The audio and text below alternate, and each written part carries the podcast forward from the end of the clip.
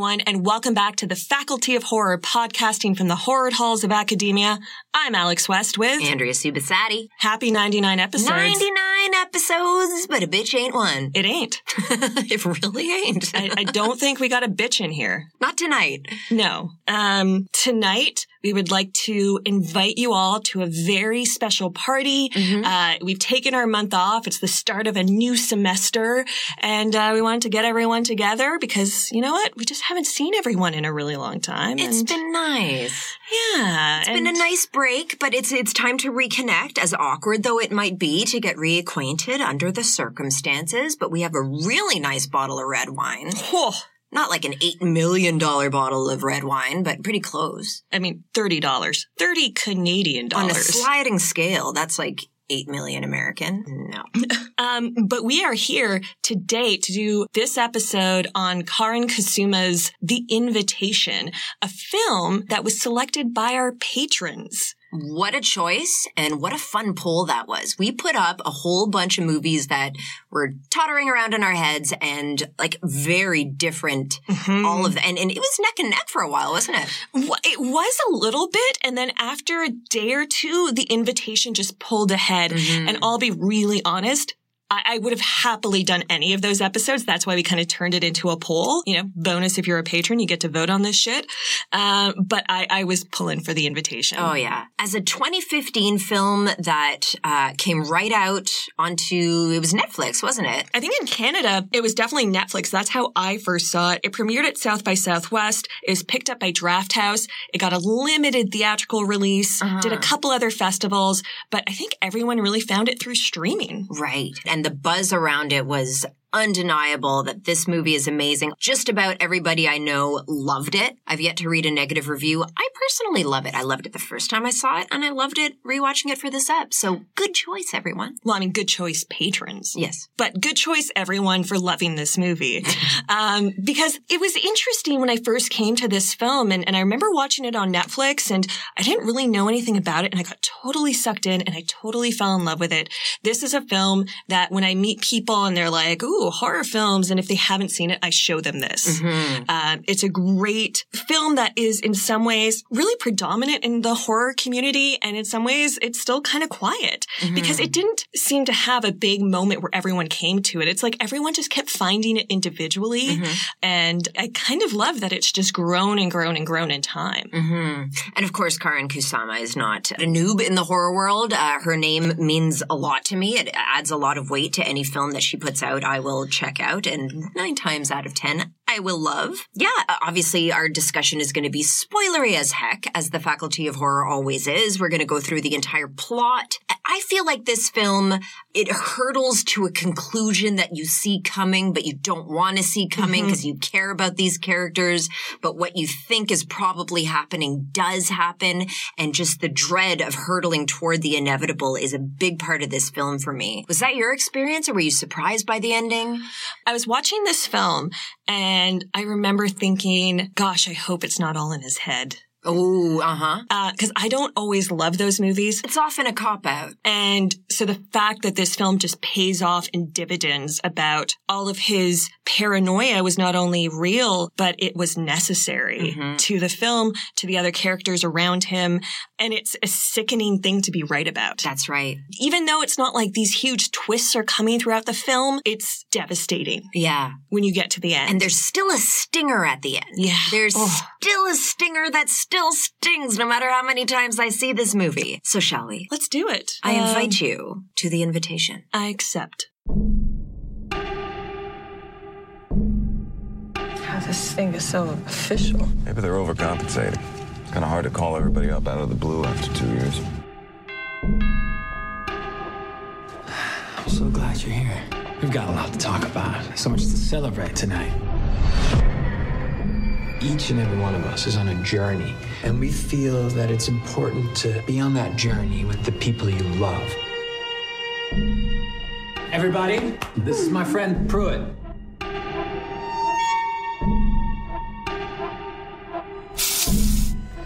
Bars on the windows and new. Security. Safer. You've been acting so suspicious of our hospitality.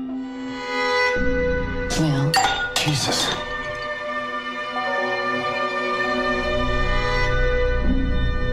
Has he been like this a lot? So agitated? How has he been handling things? He can be self destructive. I think he's doing the best he can. Something doesn't feel safe here. We don't see you for two years, and then all of a sudden, we get invited to this lavish dinner. Don't tell me that this is normal. What do you think is happening, Will? This beautiful moment is upon us. Tonight is the night our faith is made real.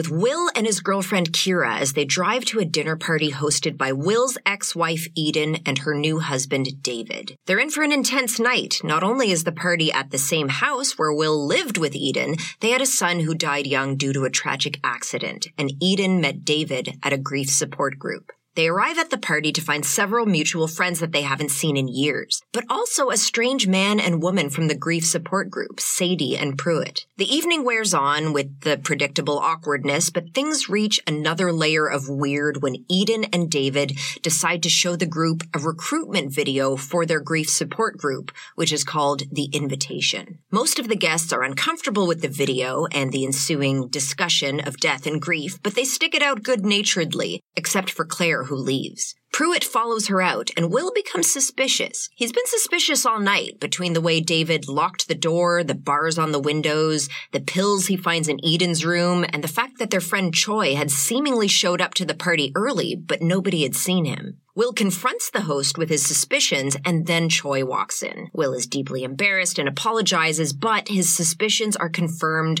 when he finds an ominous video on Eden's laptop from their cult minister. He tries to intervene with their last drink, but it's too late for Gina, who dies instantly at the table. Chaos ensues with everyone panicking. Pruitt and David hunt down and execute the rest of the party guests. Will survives along with Kira and Tommy, and they discover that numerous other households in the LA area were having a similar evening with the invitation. So it was tough to come up with the synopsis because there are lots of characters, there are lots of twists and turns, and none of them are superfluous. Like I feel like I skipped over details, but there's nothing I would cut out of this film. There is no wasted time. There is no wasted space.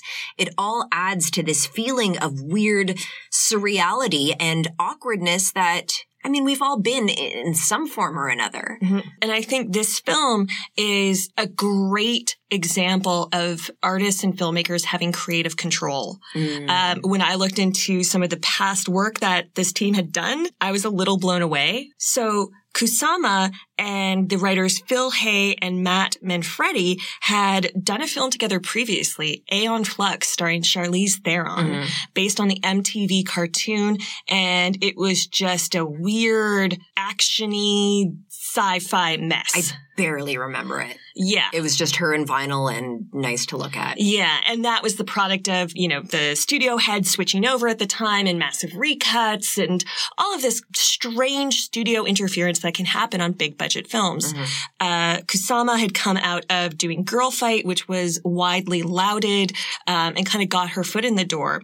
And then after Aeon Flux, she went quiet for a while, uh, until of course Jennifer's Body. Um, and then she's worked in TV and done a lot of things since. And then the invitation really brought her back to the forefront as one of the leading horror directors of our age. Yep. I also just want to shout out, uh, again, Phil Hay and Matt Manfredi, the screenwriters of this, because as Andrea says, this is a tight story. This is a fully fucking realized story. And I would not have expected it looking at their past credits. Not only Aeon Flux, but RIPD, Clash of the Titans, like these big Hollywood messes. Yeah. Where I'd be like, oh, they could never write a film as delicate, terrifying, surreal, uh-huh. and haunting as this. But uh, hopefully they uh, they got those paychecks and that allowed them to do this. They made this for a million dollars, which is a very small amount to make a film. Had creative control, shot it in less than a month, and created something that I think has rippled through our community and continues to. That you know we again just to say it in our Patreon poll, we had some heavy hitter films. Yeah. And this came out on top of That's it. I right. think that speaks to how special this film is. I'm almost amazed that it was 2015. I know. I'm almost amazed to think that that was six years ago and it could have been yesterday. It's that good. I mean, this film, I saw it when it came out. I've seen it a few times since, and it's been at least a couple years since I've seen it. Mm-hmm. And I was saying to Andrea, this film hit me differently this time. I would like to hear all about that. So with COVID and being in lockdowns and not getting to see people, and certainly in Toronto where we are, a lot of people are already double vaxxed. We're slowly starting to see people again, but we're all very tentative about it. We're all still being very careful. And, you know, I'm sure it's the same where you are right now, wherever you're listening to this. And um, it really struck me as this moment of Will coming back into this space where he hadn't been for two years and re-engaging with everyone. And while I've been fortunate enough to stay in contact with all of my close people, seeing them in the flesh is quite different. And also, I feel like COVID, you know, worldwide global pandemic has shown me things about people I didn't know.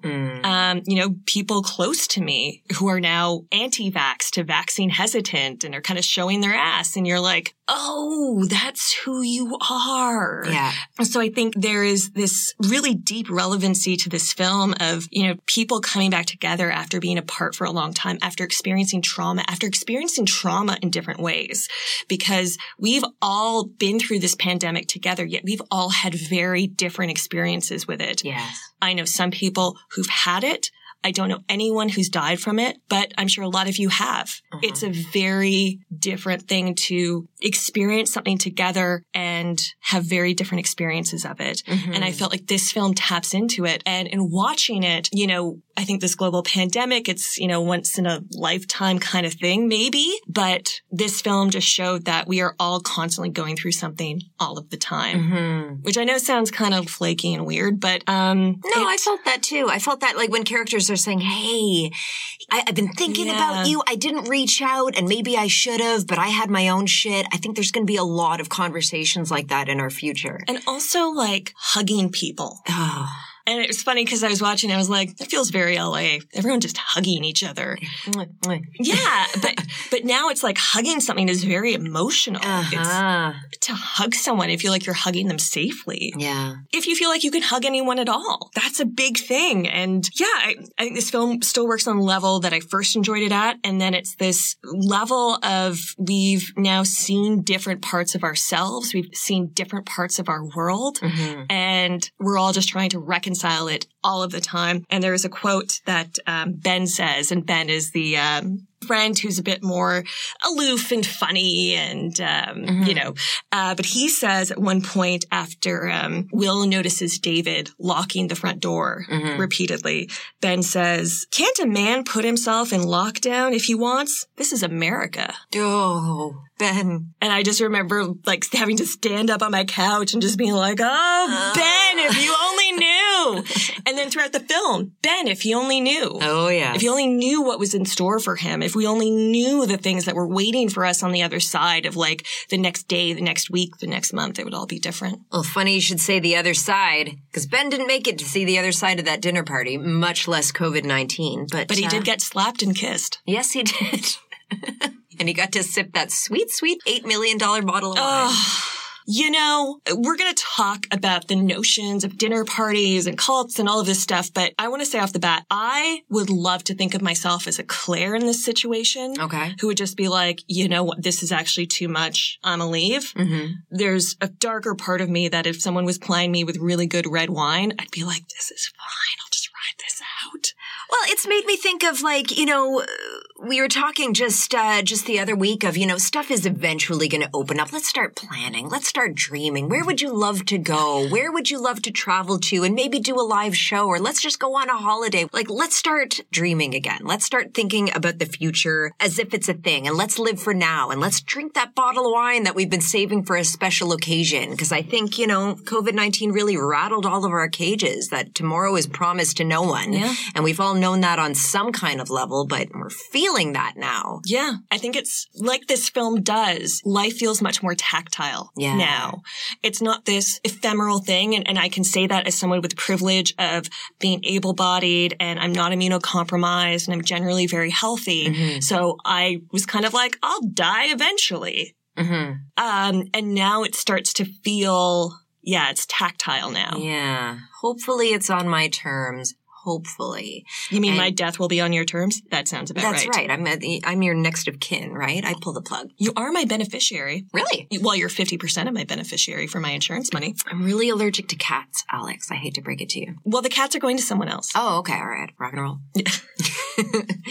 but let's talk about dinner parties. Yes. Because here I am on the cusp of the big 4-0. And 10 years ago, I don't think I could imagine hosting a dinner party. But now I can cook. And now I realize how nice it is to cook for friends. Um, a really great conversation tends to emerge from that particular setting and circumstance. And that's where these guys are at. Yeah, I've always found dinner parties a little odd. There is something about them that certainly when I was younger in my teens, they felt very adult. It felt like something to aspire to. And then when I've gone to the occasional, you know, more formal dinner parties, mm-hmm. they felt kind of awkward. But then there are some that just feel really organic. So I actually looked up a bit about the history of dinner parties. And I started with a Vox article called Millennials Have Dinner Parties, Just Don't Call Them That by Nisha Chittal. Fuck, what are we supposed to call them? Nisha? Call them, we're poor and we can't afford to go to restaurants. Oh. So humans, people, whatever we call us, we have always gathered around food and community. This is nothing new. It dates back to our earliest settlements, our earliest communities and cultures. Um, but the notion of dining rooms as a proper room in a house didn't appear into the early modern period, which is from about 1500 to 1800, meaning like dining rooms as in they're not like a grand hall, but they're a place where people come and they eat and it's you know, a set place and time that you would do this. Dinner parties as a thing became more formalized during the Victorian era. This was through introduction of fancy silverware, china, servers helping you put it all together. And I found this um, great article that we'll link to in the um, show notes called The American Dinner Party by Amy Nash. And she writes of putting together a dinner party in the Victorian era. Her whole article is interesting. If you're interested in dinner parties, read this. But I thought this was particularly interesting for our purposes today. She writes, the guests were selected from a group of socially harmonious people who would be comfortable together. The people in attendance of the party were as, if not more, important than the party itself. A party of highly respected guests was a sign of status within society. And this carried on for a while until we hit two world wars. Then after World War II, as you get into the 50s in North America, particularly America, um, there was a boom we have talked about and a lot of people, particularly white people, could afford houses and they could have those separate rooms that were dining rooms and they could have china and flatware and silverware and all this stuff. And you could host parties and it became a status symbol to be able to invite people over and say, you know what, we're going to have this meal and we're going to entertain you and you'll get this promotion off of this dinner party. Mm. You know, we've seen that kind of narrative gist of things mm-hmm. so many times. But after that, we hit recession, we hit culture changes, we hit all kinds of things. And it's not that dinner parties ever stopped, but the formalization of them changed. Now it's more so, I'll email, text, you know, DM with my friends to invite them over and we'll just hang out. Right now, um, you know, it's not only usually financially a bit more sustainable than going out to a restaurant, but, you know, with double vaccines and making sure the people around you are safe, that's a good thing too. So we are still in this era of it. Um, but it's weird when you still get those formal invitations. And that's what I picked up on very early on in this film. And I actually wrote out what it says on the invitation. Oh my, that, uh, okay. they say. So Do share. Please join David and Eden for a dinner party at their home at 3908 Crescent Canyon, Hollywood, California on the evening of July the 11th, 2014 at 7 p.m. We've missed you. And then it cuts to Kira saying, it's so thick, official. Will saying, maybe they're overcompensating. It's kind of hard to call everyone up out of the blue after two years. Mm. So I think this is a really instructive thing that the film does. I don't know if you've ever received a formal invitation to something. The last formal invitation I received was kind of from you for my bachelorette. Yeah. When you get something in the mail and it's like, show up here at this time, you're Yeah. like, better fucking show Been up. summoned. Someone put the time and effort to get this printed and put a mm-hmm. stamp on it. Mm-hmm, mm-hmm. Oh my God. And it's thick, so it's clearly not cheap. You know, all of these things kind of coalesce into a sense of duty. Yeah. We have to show up. We have to look good. We have to be prepared to interact with people. And even though it's, it's kind of different where we expect people in our homes to maintain a certain status of decorum, mm-hmm. there is an uncontrollable element of it. Mm-hmm. And that's what I think the invitation does really interestingly is it explores these ideas of control. Mm-hmm. Um, and it does it in so many different ways. Especially when they're literally locked in. It's you're Yeah. in our environment, you're going to eat our food, and you're going to drink our wine, and you're going to trust that all of that is safe. So one of the things that really struck me watching this is this party as they get together, you realize 90% of them are all Eden's friends. Mm. Where are David's friends? Where are his mm-hmm. record friends? Where is his Coke friends? Ah, that's interesting. I hadn't considered that. Yeah, so that was a weird thing for me. Um, when you get to the end and you think about the totality of what they were doing, why was it all Eden's friends? What happened to David? I feel like it was Eden and Will's friends, Yes. right? Like they're friends from that specific moment where they were still married. And how, I mean, I have a lot of questions. Yes. Good questions, thoughtful questions. Yeah. But um, it's, you know, interesting if we want to talk a little bit about the, the food scene in the film. I remember it just kind of skips over it, like a passing plates and Yeah, wet for chicken. a film that's like centered on a dinner party. You know, the Amy Nash and uh, Nisha Chittal's piece goes into the various formalities of a dinner party. You get together, you hang out, and then you go and eat, and you can eat for two hours, and there's lots of plates, and then the men and the women separate, and then you come back together. Like there's a whole there's a whole running list of how to do it correctly. Okay. Um, so this moment in the film when they all get together and they're eating, it's so fascinating because it feels very much like I think how in a modern audience we would feel like a Last Supper, like on a death row kind of way. It's very sumptuous. Uh-huh. There's so much food. It is so plentiful. The wine is flowing. The conversation is happening. It is in many ways the ideal of what you would think of in a dinner party. Great food, drink, people talking and laughing. Mm-hmm. Whereas it keeps intercutting with Will, who feels increasingly uncomfortable. It's clearly triggering his PTSD because his PTSD is present from the outset of in this that film. house, yeah. And it ratchets up the longer he is in that house, dealing with the death of his son, which he is still grappling with as anyone would. And it feels like this thing that is very tactile because as Kusama kind of cuts between various things and everyone's eating, it goes from fun, it goes to over the top. So the eating noises get louder, the cuts get faster, all of this. So it ratchets up to Will can't actually handle it. And it becomes a sensory overload for us as an mm-hmm. audience. Mm-hmm. And I I just thought that notion of excess in this mm-hmm. eating and consumption was really interesting. Yes. Well, the affluence is centered on Eden. There's mention that David is in the music industry and they're in LA. And Kira says, but Kira says at one point, wow, this is a really nice house. And Will says it's a throwaway. It's all her money. That's Their right. family it's money. all her family money. So, so she comes from privilege. There's definitely some um, class differential in there. And indeed, for the longest time, if I had people over to eat, it's like, well, we're going to eat off our laps in front of the TV. Cool. Nobody has dining rooms anymore. no. And that's Easier to eat out. That's the thing about dinner parties. You were showing off that I have the space. And now as Mm-hmm. millennials, like, I I'm happy to show up and eat on a couch and on a coffee table. I just want to be with people. So I think now in our generation, it's a much more communal thing. And I think if I went to a party like David and Eden were throwing, I'd feel a bit more uptight. Yeah. And like I have to be on my best behavior. Sure. Um, even though I, I try to be on generally good behavior. no. No. No, you wouldn't. No. I mean, there are so many layers of the awkwardness. You definitely get the sense that several of the guests were friends with them when they were a couple. Like, that's always weird to begin with. So weird. They're with new partners, everybody's there. There's a horrible tragedy that, you know, maybe they saw each other all at the funeral. Maybe that was the last time they saw each other. So there's awkwardness on so, so many different levels. And I think that awkwardness serves a very specific purpose, but it is palpable and it is filmed so beautifully. You feel it. Yeah. So, just to summarize dinner parties, I, I had a thought about another great dinner party in cultural recent history, and that is the Office episode. Thank you. That is the best episode of television I've ever seen in my life. I will return to that episode anytime. Please go on. It's a great episode. It is oh. a perfect 20 odd minutes of TV. Oh my God. Here's my question for you, Andrea. Tell me. Which party do you go to? Jan and Michael's or David and Eden's? Oh, I mean, Jan and Michaels. Wow.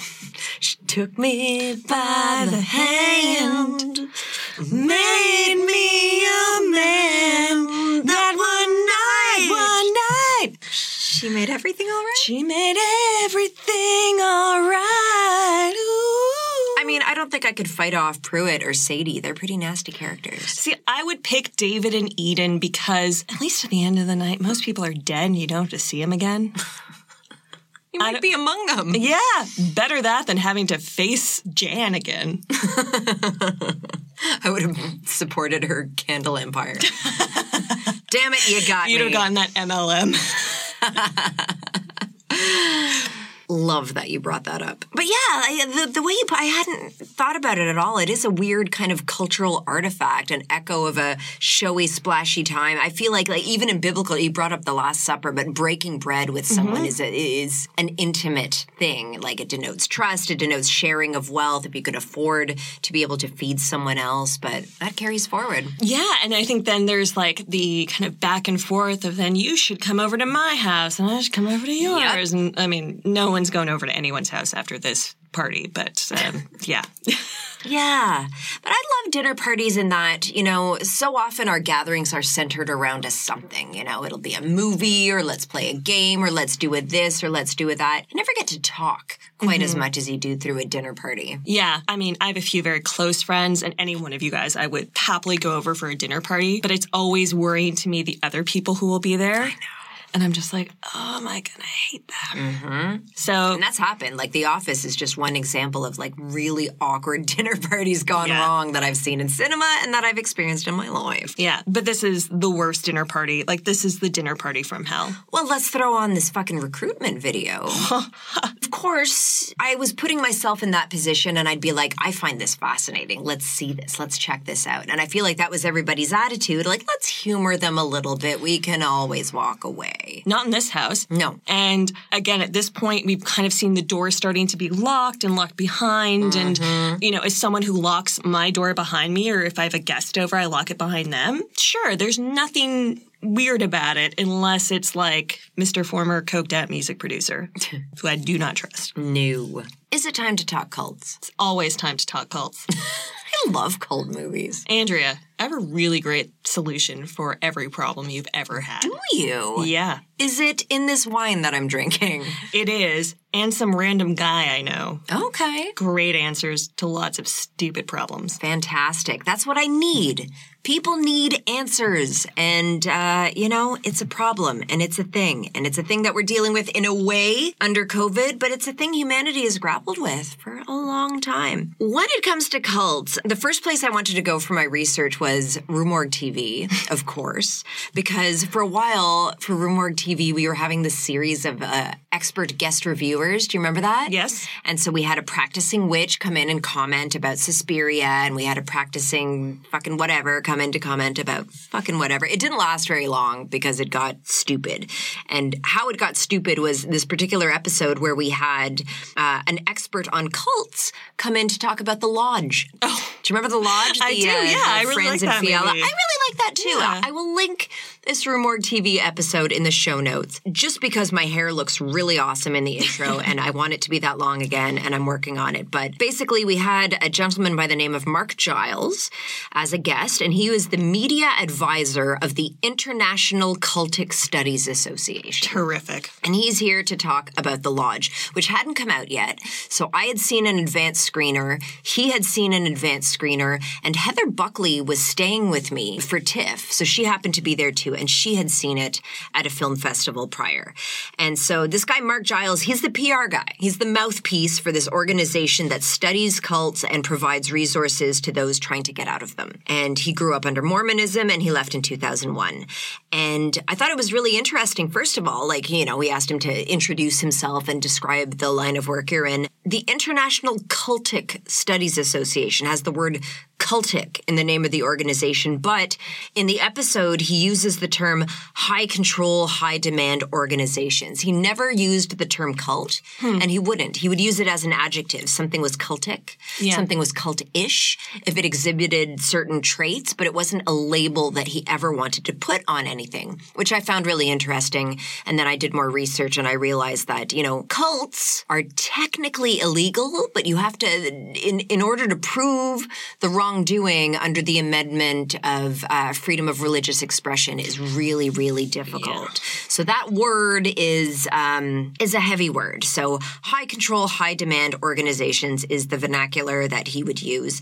And I thought that the emphasis on the term control really illuminates the appeal of the cult, which is to say that there's comfort to be had in so much structure and control and strong leadership, especially in such troubled times and especially with regard to a subject like grief that we're so powerless over. And I know I've talked in this uh, podcast before about good old Emile Durkheim. Oh, yes. Emile Durkheim was a French sociologist and uh, he was a structural functionalist. So his approach was that if something exists in society and persists in society, it's because it's meeting a need. So even if it seems to be vapid and stupid and you don't understand it, the fact that it's there and people care about it is just a mirror that maybe we don't want to look in, but maybe we should. And so, you know, he didn't write about cults, but he wrote about suicide.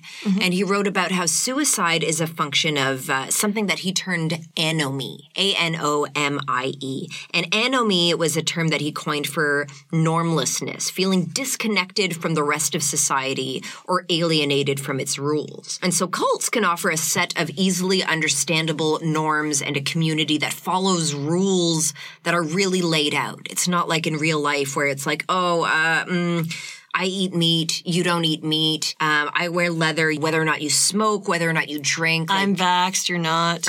Oh, you know, actually, that's a really great example because it's one of those things that, you know, the government is just kind of like, hey, you do you. And so we have to draw these lines for ourselves and determine who it is we're comfortable, you know, exchanging company with and being around. And uh, those norms are defined culturally, they're being negotiated all the time, they change historically. And so I really felt like in the invitation, particularly when they're playing that game, I want. I have a lot to say about that game. Okay. Well, I invite you to. Um, I just feel like, you know, it's appeal to invite everyone to live without ambitions and to ignore those boundaries and then to see how awkward that is. You know, uh, those boundaries are there for a reason. Can I just chat one second about something I found very funny that I've been ruminating on about the anti-vax movement? Please. Um, so years ago, well, at least four years ago, a friend of mine who is, I would say, fancier than I am. Okay, so more affluent and Yes. displays it flashier. Yeah,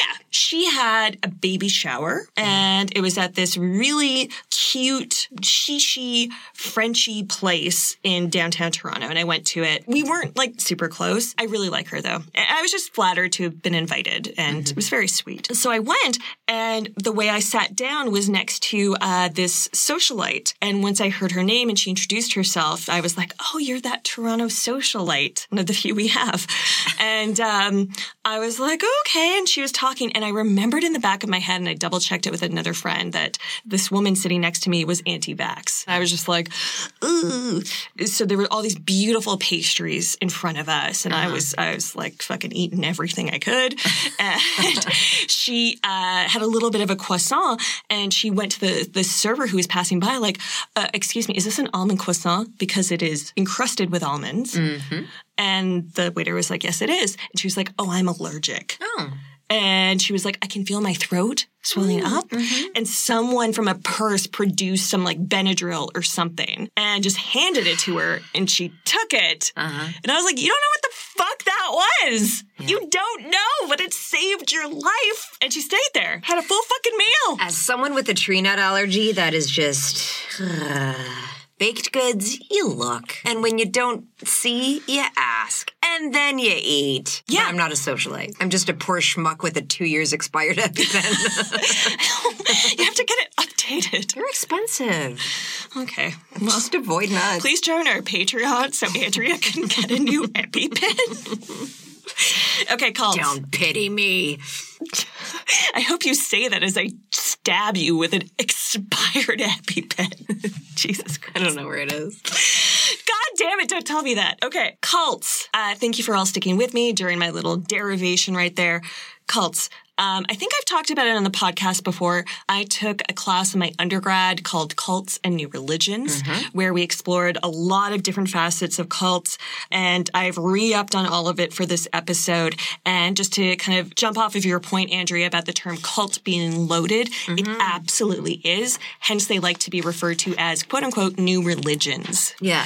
And uh, the sense I got from our prof was that she incorporated the term new religion because she wanted us to have access to these cults. And so she was like, "Oh, you're these are my students, and they're part of a class called Cults and New Religions. You're the new religion. You're not one of those crazy cults." Ah. And we're at the Raelians who believe in like lizard people and sex stuff. Uh-huh. And I was like, miracles. A, a lot of strange experiences through that course. I think I'm glad I took it. It was very weird. However, I think one of the other important things about the invitation is its setting. Mm-hmm. Set in California, Los Angeles.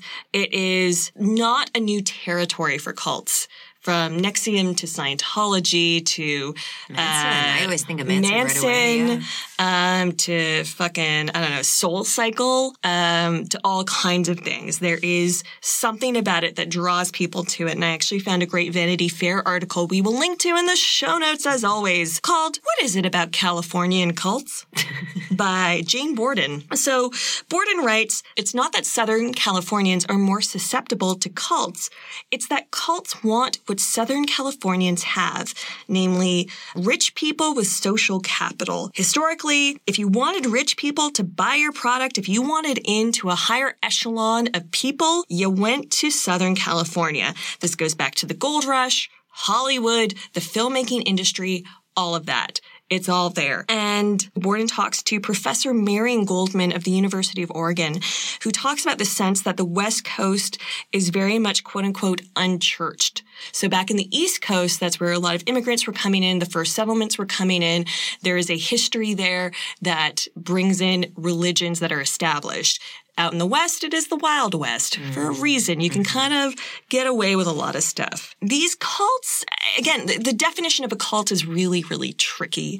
And you can't always delineate it to one thing or another, but most often they include founders or leaders, whatever you want to call them, who want sex and or money, usually both.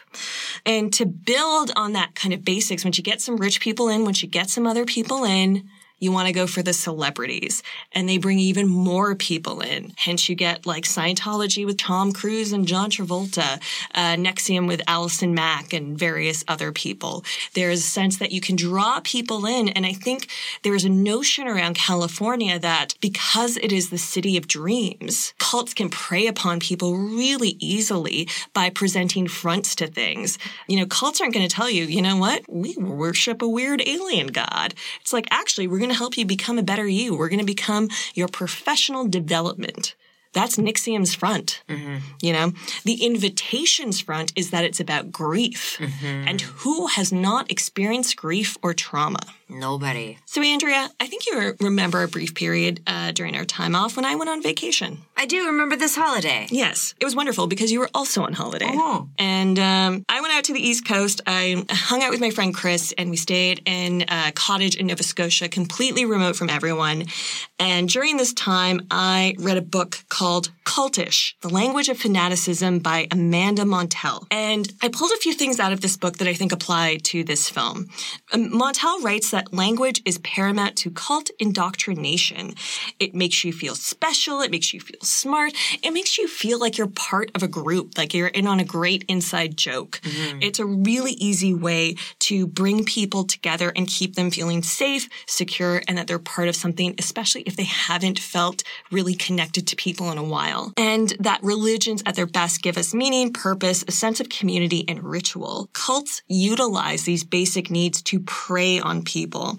And that, just as you were kind of alluding to, Andrea, gurus provide an identity template, um, something that we should all, if you're part of this cult, aspire to, a way of being. It is a way to take away the burden of responsibility and of choices. And this is why I find in the scene where um, David and Eden and Pruitt and Sadie are kind of showing this video, mm-hmm. you kind of see you see the cult leader, Dr. Joseph, and you see how they all kind of mimic that speech pattern. Mm. They're all talking very calmly, and isn't it nice? And isn't it a good thing? And don't you feel at peace now? It's a very suggestive way of speaking. Mm-hmm. It's not confrontational. It's not open ended. It is, aren't you feeling like this? Doesn't this feel good? Can you feel her spirit? Mm-hmm. And if you're admiring this person, your instinct is to be like, yes, I feel that spirit as you see in mm-hmm. that video. And it's incredibly manipulative. It's very subtle and it preys on the most basic parts of ourselves. Yeah. And they're not parts to be ashamed of. They're parts to be aware of. Well, we don't have another template for talking about grief and for talking about death. We don't hear it. We don't see it. We are a death phobic society. And so, you know, the invitation kind of provided a template to talk about it like this. And it's so appealing. Exactly. And and there's a part where David says to Will after kind of Will calls him out about locking the door. Yeah. He says, You've been acting very suspiciously of our hospitality. Yeah. It's a kind of nag that Mm-hmm. they're doing of like, we're just being hospitable. We're keeping you safe. There was a break-in down the road. This is why we're doing Mm-hmm. Drink it. the wine. Chill the fuck out. Yeah. It's this constant kind of like ease and like removing of reasoning. I got that this. Is creepy. Relax. I got this. Yeah. A- And, again, I think Kusama and everyone else involved in the making of this film does a great job at just kind of ratcheting up this tension so that all of this hospitality, all of these things we would want in a dinner party suddenly feel unearned hmm. and unacceptable. Now, I should mention that new religions aren't uncommon, especially in America, but cults, as you know, we want to call them in this episode, got a bad name after the Manson family murders and the Jonestown massacre of 1978. Hmm. And of course, you know, there's allusions to it in the Satanic Panic. And I think there's part of me that is like, why now? In the invitation. Why is tonight the night it ends? And Montell in her book, uh, Cultish, uh, talks about why cults end. And she points to Jonestown most notably, especially in violent cults, and that Jonestown is of course to do with the People's Temple settlement in Guyana called Jonestown. Um, you can, you know, see direct allusions to it in the sacrament, you know, the term don't drink the Kool-Aid. Yeah. You know, that's all part of it. One of the scariest movies I've ever seen in, in my entire life is a documentary on Jonestown. It's chilling. It is. The entire story is fucking chilling. And the reason this mass suicide happened was because the leader, Jim Jones, was losing followers, about to be dethroned, and about to be found out. Mm-hmm. The feds were onto him, politicians were onto him. It was all collapsing around him. And rather than just like put up his hands and say, you know what? Over." It's done. I made it up. He would rather take everyone with him. Everyone. And murder too. Yeah. And that's kind of something that I was grappling with in preparing for this episode is that, you know, if people want to join an organization where, I mean, maybe you're getting ripped off, but you're getting something else in return that you need badly, you know, like I was looking at a lot of moral relativism in preparing for this episode. And like, if you believe in euthanasia, then you believe in, you know, like the logical extension is people can choose how to live their lives, even if you don't agree with it, you know? And I think cults are a weird example of we want to be left alone to do our own thing, but then they murder people. Yeah. you can't apply that logic. No, it's it's a really dark space to be in. And it's something we are eternally fascinated with, especially mm-hmm. as a rich Western culture. Mm-hmm. And I think the notion is, you know, many of us think like, I'd never be susceptible to a cult. But cults don't, again, as I was saying, present themselves as we worship a crazy alien god.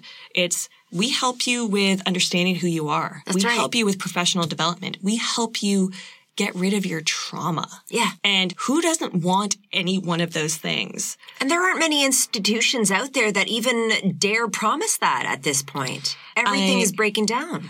So Amanda Montella actually wasn't going to mention this in the episode, but I will mention it now. She writes about how religion tends to have less of a hold on richer nations. Mm-hmm. Um, because we have access to groups, social help, all kinds of things. It is on the rise and has been a huge part of American culture because they do not have a social safety net, mm. because they don't have universal health care, because they don't have social programs, because so many people feel, you know, cast off Mm-hmm. in that culture. And where do you go? How do you feel communion? How do you feel community? Mm-hmm. And sometimes that is your only answer. And I think a really telling moment in this film is a really brief moment when it flashes back to Eden, uh, seemingly almost trying to commit suicide. Mm-hmm. And she is angry and Will is trying to like pull, you know, the razor out of her hands. And then you're just left with this notion of Eden as she's in this white dress and she's talking very calmly and it's all fine. Everything's fine. And you realize, or I certainly felt like, oh, it's just that we aren't allowed to feel angry and upset and pissed off at what has happened in the world. Hmm.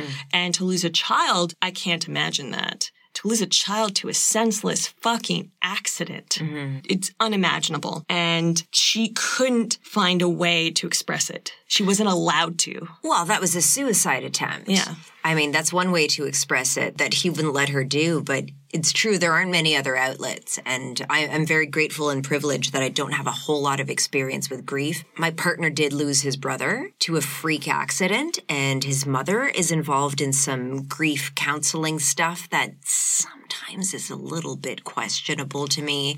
And I think he, my partner sees it too, and he stays away. But God, if there was something that was healthy and positive that could help him through that, it's something I can't touch because I'm not touched by the grief. And I feel like when you watch The Invitation and you watch that scene where they're telling them, where they're telling their group of friends, their mm-hmm. close friends, about what this is, it's a weird fucking word salad. Mm-hmm. David goes from describing it as a science to an emotion. Mm-hmm. It is bananas. And I think it just speaks to the invitation, like any other cult. The solutions are control mechanisms. They aren't about the kind of long-term effects of everything. Mm-hmm. It is mm-hmm. about a control in the moment because when you feel pain, trauma, grief, anything like that, certainly I've experienced it, you feel moment to moment. Mm-hmm. And here's something that is regimented, that gives you structure, and that feels very appealing. Um, and people who understand. Yeah. The community. And you feel like, okay, if I just follow this pattern, I'll be better. Mm-hmm. But then you get to a pattern where you have a dinner party and you're going to kill all your friends. And ooh. Yeah, I feel like the film posits a really interesting tension between Will and Eden that they're both coping as best they can, but neither of them is doing especially better than the other. No. Indeed, the way they kind of lash out at each other, especially Will, who's just like, you don't get to not feel this. I almost read that as, uh, for a moment when I was watching it, I was like, what a selfish. If she's doing okay, even if it means she drinks Kool Aid and doesn't make it through the night, who the fuck are you to say anything about that? Where the, the problem is that she's taken the whole party with her. And that's the thing with the invitation. And, and that's the thing with cults is that, you know, if you do you and I do me and, you know, nobody's harming one another. That's the thing with anti-vax as well, is that we can't draw these lines between each other because we are such social creatures and we are so reliant on connections with one another. Yeah, it is a really complicated thing. And I think this last year and a half has put us all in this mind frame. This film was talking about this mind frame years, ago. Early, yeah. Um, and it is something really integral to being human is yes, we are generally independent creatures. We have our own minds. We have our own ways of moving through the world, but we are often, if we find our communities, we are reliant on them. yeah. We want to take people with us. Yeah. It's brutal. We want to share the good things in our life with them. Like a dinner party, like a fucking cult. Like a mass suicide, apparently. I'm pouring more wine. This wine is safe though, right? Yes. Andrea, do you know what I want? What do you want? I want to go back to the scene where they play the game I want. Oh, I thought you were going to say that you want to kiss me. No. I'm disappointed. no, for those few people who insist we have some kind of lesbian love, um, unfortunately, we do not.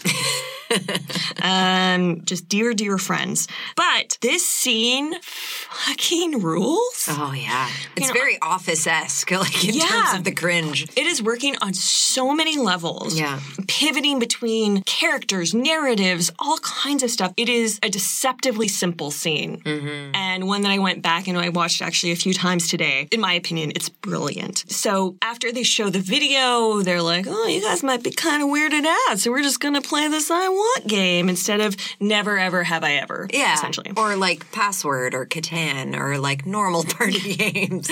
I know someone was like, "Are we going to play charades?" And it was like, "Oh, honey, you wish." Sorta. And as David describes it, it's about being honest. It's about admitting desire. It's that anything is possible. Mm-hmm. So I'm going to ask you, Andrea, what do you want right now? Six chicken McNuggets with barbecue sauce.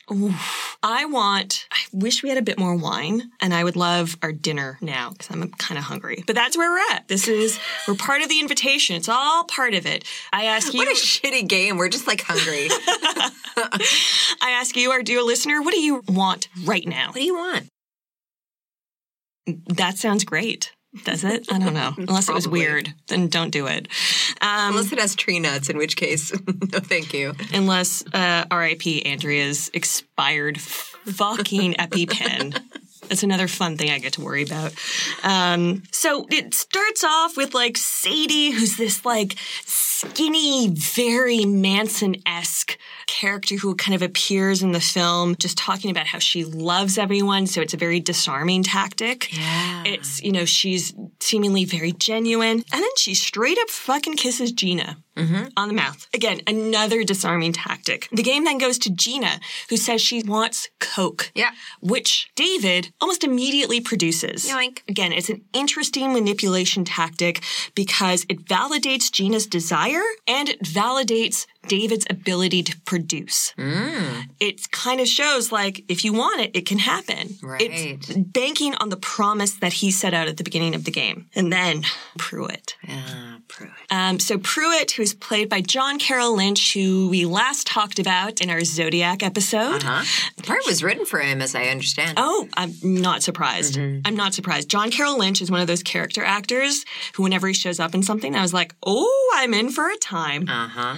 Always very glad to see him. Always feel like I'm going to be freaked out.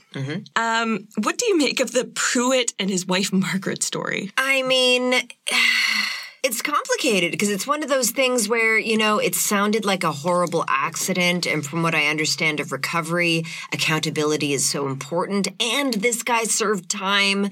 So he paid his debt and he just wants to be really sincere. And there were parts of his exposition that were really lovely. He expresses his regret and his love for his wife, but it's inappropriate. And it's the appropriateness that just really stri- like appropriate and inappropriate is such a tricky word. It's so hard to explain to a child what is appropriate and inappropriate. And it just boils down to what makes the rest of the company uncomfortable. Absolutely. In this scene, I just kept thinking because Pruitt's talking about what he did to Margaret, and essentially it's manslaughter. Yeah. If we believe Pruitt.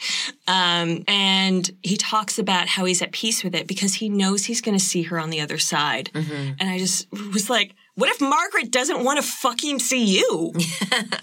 like, I'm sorry, if someone accidentally kills me, I'm probably not going to want to see them in the afterlife. Oh, that doesn't factor into the invitation fairy tale. But yeah, it's the centering of this very particular version of the self. And it actually reminded me a lot of, um, you know, I'm a big Nick Cave fan.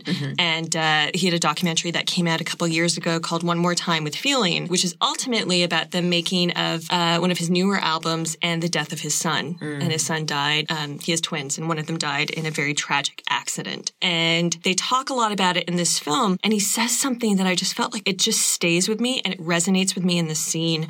And Nick Cave says something to the effect of his death happened to us, but it also happened to him.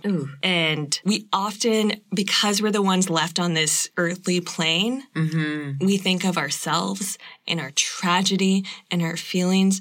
And I don't know that we always consider what happens to the person who's gone. Mm. You know, it's a very tricky thing. And I just felt in that articulation, there's such a sense of culpability and that there's multiple sides to this. Mm. You know, it's not about one person doing something to someone else. It's about the effects that it has on all these other people. Mm-hmm. I often think about that when a celebrity commits suicide. Mm-hmm. I often think about how the response is like, oh, it's such a shame. And it was before his time, and it was this, and it was that. And it was like, well, it was on their terms. Yeah. Are you upset because you wanted more Chris Cornell music? Are you upset because you wanted to, like, Robin Mrs. Williams to make you. too? Yeah, Yeah. yeah, exactly. Uh, that person decided it was time to go, and uh, they went quietly without your leave, and that's fine. Yeah. And it's a very complicated thing. And I feel like Pruitt, in doing this, and again, it's one of the brilliant things of this film, is it's kind of glossing over all of these things. But this film trusts the audience to understand everything that's bubbling underneath. Mm-hmm. And I love this about this film. Mm-hmm. And then, of course, Eden breaks the tension by kissing Ben, mm-hmm. which is weird because previously in the film, she has slapped him. She slapped him already, and there was also mention of them being business partners, which is always like an interesting uh, friend versus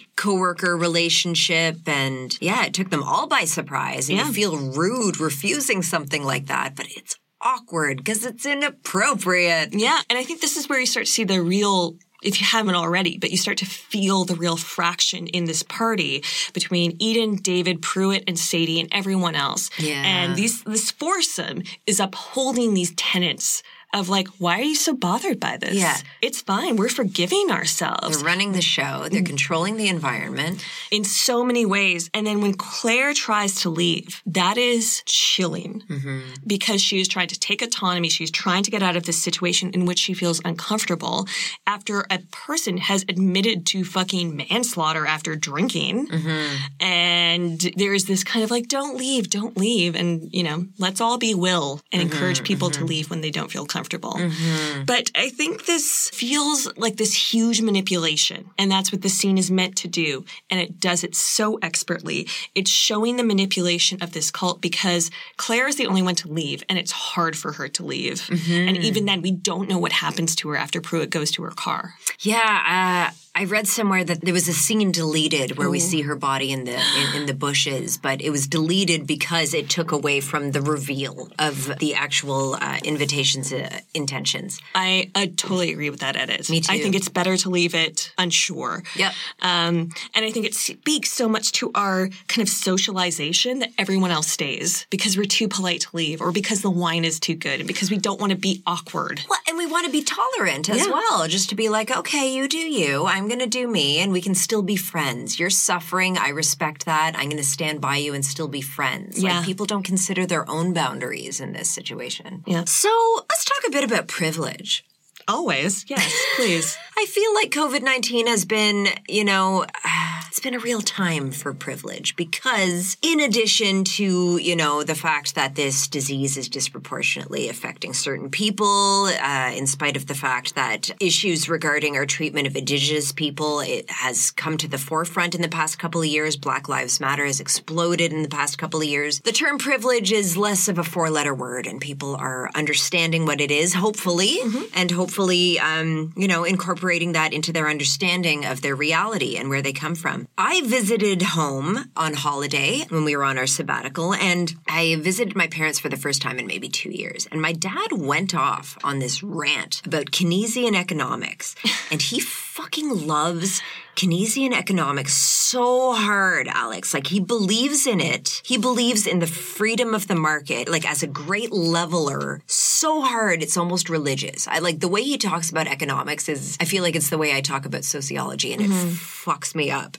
Anyway, I ran into some research by some economists about the subject of privilege and despair. Oh. And I thought it was so interesting as regards this episode. So let's talk about despair. There are four types of despair, according to these economists. There is cognitive despair, which occurs on the level of thought, pessimism, guilt, hopelessness. It's when you start to perceive others as hostile. And so here's where we're kind of seeing will, I'd say. There's emotional despair, which are feelings of sadness, loneliness, apathy. There's behavioral despair, whereas when you see people behaving uh, in reckless ways, uh, risky acts without consideration of the future.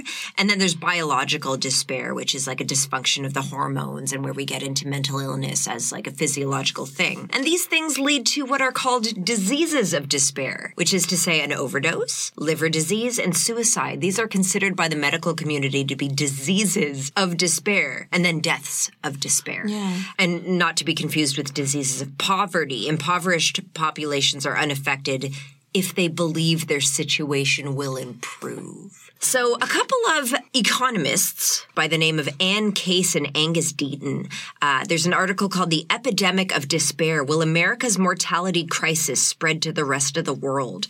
And uh, that came out in 2020, and it's, a, it's an excerpt from their book, which is called Deaths of Despair and the Future of Capitalism. And so, to me, like, these are economists talking about death and suicide and despair, which is to me not an economic concern. You know what I mean? And so they coined this term deaths of despair in 2015 to describe the fatalities caused by drugs, alcoholic liver disease, or suicide since the mid 90s specifically. And Case and Deaton argue that this is an American malady, and they're looking at why. And their findings include that for the last three quarters of the 20th century, mortality rates fell in the USA. And then since the late 90s, progress slowed and soon went into reverse, just started ramping up. And I've got some stat porn for you. In 2017, deaths of despair killed more people than AIDS did at its peak in 1995, and more than the total number of US soldiers who died in Vietnam and think about how society mobilized against the war in Vietnam and how society mobilized against AIDS. But this is a bigger killer. And since the year 2000, the total deaths by despair outnumber the number of US deaths in both world wars. So the stats are simply staggering. Americans are dying from despair. They are giving up and it's getting worse. And it's not anything as simple or statistical as an economic recession or a war or anything like that. It's a conflation of numerous things. And yeah, like I said, we're so outraged by the body count of war, uh, 9-11, and we're so mobilized to fight against AIDS and fight against terrorism, but we're not taking the death of despair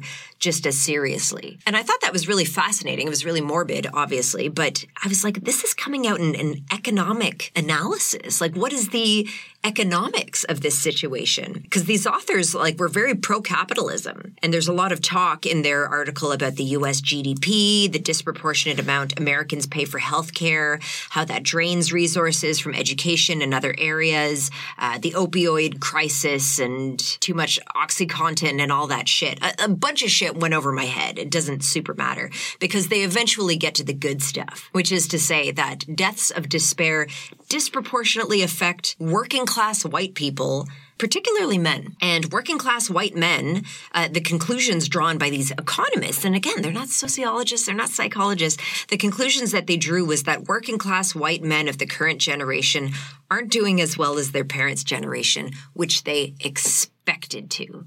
They didn't hope to, they expired to, they were promised to, they expected to. And so if unmet expectations create despair, could you not take it a step further and say that privilege breeds despair? It's not that things are bad, it's the idea that they won't get better that drives people over the edge. And that is why underprivileged communities, communities that are struggling, tend to stay the same in times of crisis because they believe that I mean I don't know if it's just cuz like life continues as bad as it was before but they don't have that expectation that things should be handed to them and so they don't give up. And so here's Eden in this palace in her lovely white robes and she has everything at her disposal.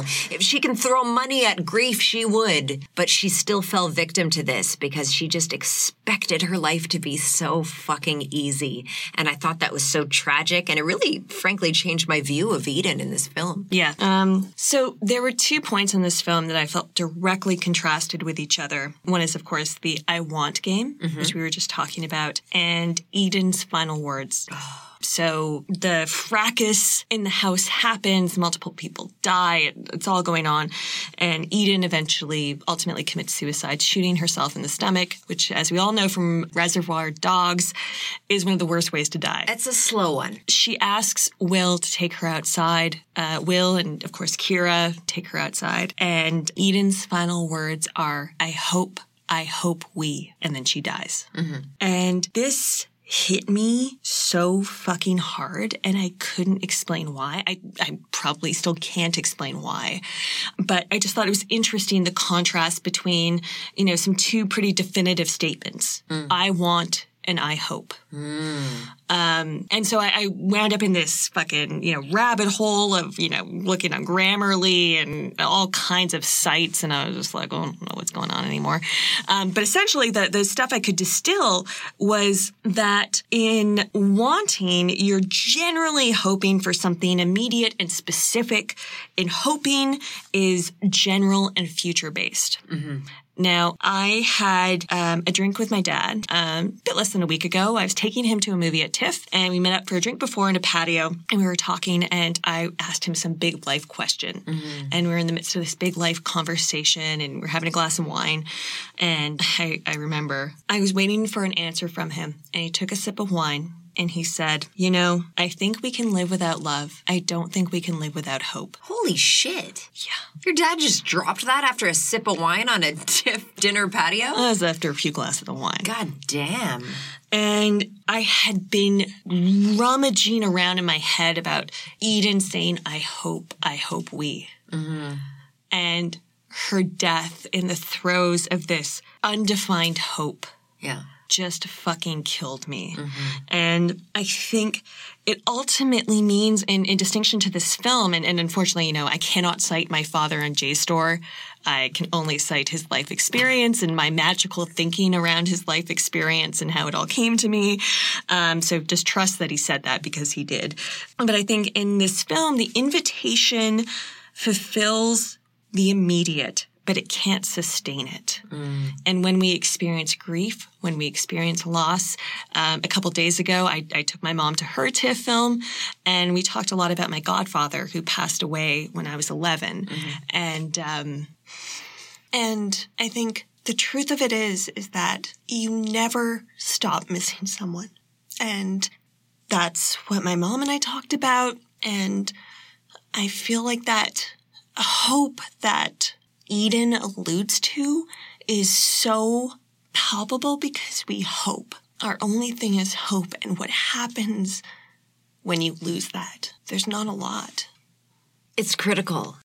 It's critical to our survival. Connecting with one another is critical to our survival, and hope that things will get better is critical to our survival. And that's what all of my research led to in looking into this film. And I think, again, like you said, applied to this current context where we are so divided on so many lines, both literally, ideologically, politically, and figuratively, it's a huge struggle to feel like you're part of anything, but it is it is what we need to foster to be able to survive. Um, can I be a basic white bitch for a moment? Well, we're drinking white wine, so I would like to talk about Joan Didion. oh, So she is still, uh, at the time of recording, alive.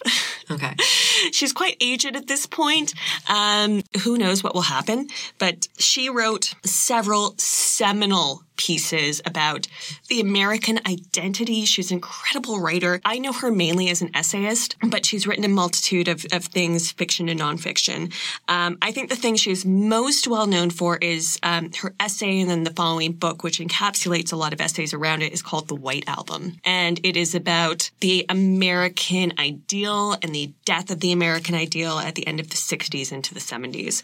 And um, it's everything from her going to visit the Doors recording their album to uh, visiting some of the Manson family in jail. And this is a quote from The White Album, her essay. Many people I know in Los Angeles believe that the 60s ended abruptly on August 9th, 1969, ended at the exact moment when the word of the murders on Cielo Drive traveled like brush fire through the community. And in a sense, this is true. The tension broke that day. The paranoia was fulfilled. And I think that really encapsulates so much of the invitation. Mm-hmm. There is a breaking of all of this tension, all of this anxiety around being together, about being with people, about experiencing trauma. And so many of us, we struggle to articulate trauma. And it's, it's all around us. It's everyone has it. We just all have it in different ways. And if you ever want to like fucking, if you want to suck the air out of a dinner party, talk about your like sexual assault, your eating disorder, uh, the death of someone close to you, and you can end a conversation because we are not primed in these situations as much as they are communal. We are not primed to deal with these moments. We are not primed to experience anything beyond a kind of surface level unless it's a much more intimate thing, unless you cry on a podcast, which can happen apparently. I felt like that was the biggest sting of the end of the invitation is um, you know i didn't mention it in detail in my uh, synopsis because i knew we were going to go into it but will catches david lighting a red lantern mm-hmm. outside very solemnly you know it has some it has some gravitas for whatever reason we don't understand at the time but at the end after they've taken eden outside they are hearing sirens they are hearing screams and they are seeing red lanterns dotting the landscape of upper la and to me it was just so tragic. And, and then they join hands, and I had a little shade of Fight Club, I had a little shade of the Pixies. But at the same time, like that sound and that visual of the red lanterns means it means so much. It means not only that most of LA is suffering, is coping with grief that they can't cope with, is coping with like hardship that they haven't been able to connect with to the point where they turn to the invitation. Absolutely. Ultimately, for me, this movie is kind of it's a personal and communal journey through grief from the micro to the macro. From the outset of this film, it's very much like if you watch the camera shots, it's very much focused on Will. It's tight camera shots on Will. And then it just kind of keeps broadening. And I think it's so poignant at the end of it. It's not only is Will kind of, you know, seen as we're seeing through him all the red lanterns around the canyon, he's holding Kira's hand. He reaches out to her. And by the end of it, the three of them who are still alive, um, Will, Tommy, and Kira, they've now all experienced significant trauma and they're all kind of sharing in it. And I thought, you know, when Tommy leaves that scene and he says, I have to go get Miguel. And I was just like, ah, all of the things and all of the feelings. But, um, you know, Will seems so isolated in his pain and his trauma. But as the night wears on, the suffering and the pain touches everyone. There is, are no quick fixes or easy answers. You have to bear it. You have to live with it and you have to hope it gets better. Yeah, you have no choice. Nothing else to do. Well, I've said my piece on this particular episode. It's a grueling journey, but God, what a beautiful piece of art to tackle such dark subject matter. Yeah. Um, so this was our 99th episode. I want to announce our next episode. Please do. No, I want you to. No, I want you to. Aww. I hope that you announce it. Well, folks, after much uh, deliberation, much back and forth, you know, these are uncertain times, and uh, it's largely left to us what it is we're comfortable with, what do we feel comfortable doing, and we have decided to proceed to attend Salem Horror Fest as planned. Uh, that decision is predicated on the information that we have right now, our current health levels, how things are looking. I mean, There are no absolutes at this time. Um, there's always a chance that one of us could fail our test at the uh, airport and not go, but the plan is to do our 100th episode at Salem Horror Fest, tackling George Romero's The Crazies. Um, Woo! I don't know how else to do it. I know. I'm we're trying just- to be excited. We're trying to gloss it up. Sorry, after- that was a very like we might maybe kind I- of sort of do it. I just don't want to. I know. Basically, we're taking every precaution so that we can be there in Salem. Uh, the wonderful people at Salem Horror Fest are keeping us safe and keeping you safe by ensuring that everyone who attends is double vaccinated. Um, there are limited capacities to attend, so if you are thinking about buying a ticket, if you feel comfortable, if you're into it, uh, I know there are a few tickets left. We just talked to Kay. There are a few tickets left. You can get them. Um, and we're all going to be really careful and really supportive of everyone. And of course, if you can't make it, that's no problem because the episode will be available at the end of the month. Still our October episode. But there may be some surprises in person. Ooh, like what? I don't know. You'll probably still hear it on, you know, the main feed episode, but surprises! Yeah, it's, it's a tricky time. I am excited to knock wood, go to Salem. Yes. I'm excited to go to Salem with you. I am excited for my COVID test to get there, Uh huh. which will be negative, I think. I haven't had a swab yet. I haven't either. I don't see anyone like except you. Ugh. Anyway, point being, we're gonna be in Salem. Hopefully, fingers crossed. We're excited. It's our hundredth episode. 100 fucking episodes. Did you ever think we'd get to 100 episodes? I didn't think we'd get to 10, but I didn't think we'd not get to 10. I just didn't bother thinking about anything. See, I feel like Faculty of Horror kind of became like a cult where I just manipulated you into friendship. it's true. Yeah. I hope we're here for another 200. Um, we should also mention class of 2021 merch. you guys want some merch? You We want some sexy merch? Maybe we got some sexy merch. We got some boobs and some merch. We uh, were so lucky and we worked with um, the fantastic artist Slutfoot. Yeah. Yep. We will link her in the show notes. She is incredible. Incredible. I'm so glad we got her. yeah. So we'll link our store in the show notes. We'll also link Slutfoot. Mm-hmm. Again, I think I'm saying it right. In the show notes as well. So you can follow her on Instagram. I mean, my God. Incredible artwork for this year. We have had some amazing artists do our uh, limited run Faculty of Horror merch, and uh, this one is no exception. and this time we have it on notebooks. That's right. I'm so excited. I'm There's gonna a variety of merch for y'all. I'm literally going to spend all of my money on just buying Faculty of Horror notebooks. Me too. going to be far too nerdy for anyone to handle. Okay, so invitation willing, we will be seeing and he- you will all be hearing us from Salem, Massachusetts. Um, but if not, we've got some fun stuff planned for our 100th episode to talk about George Romero's The Crazies. Maybe we'll talk a little bit about the remake. Mm-hmm. I mean, Timothy Olyphant. Keep the hope. Always. And until next time. Office hours are closed.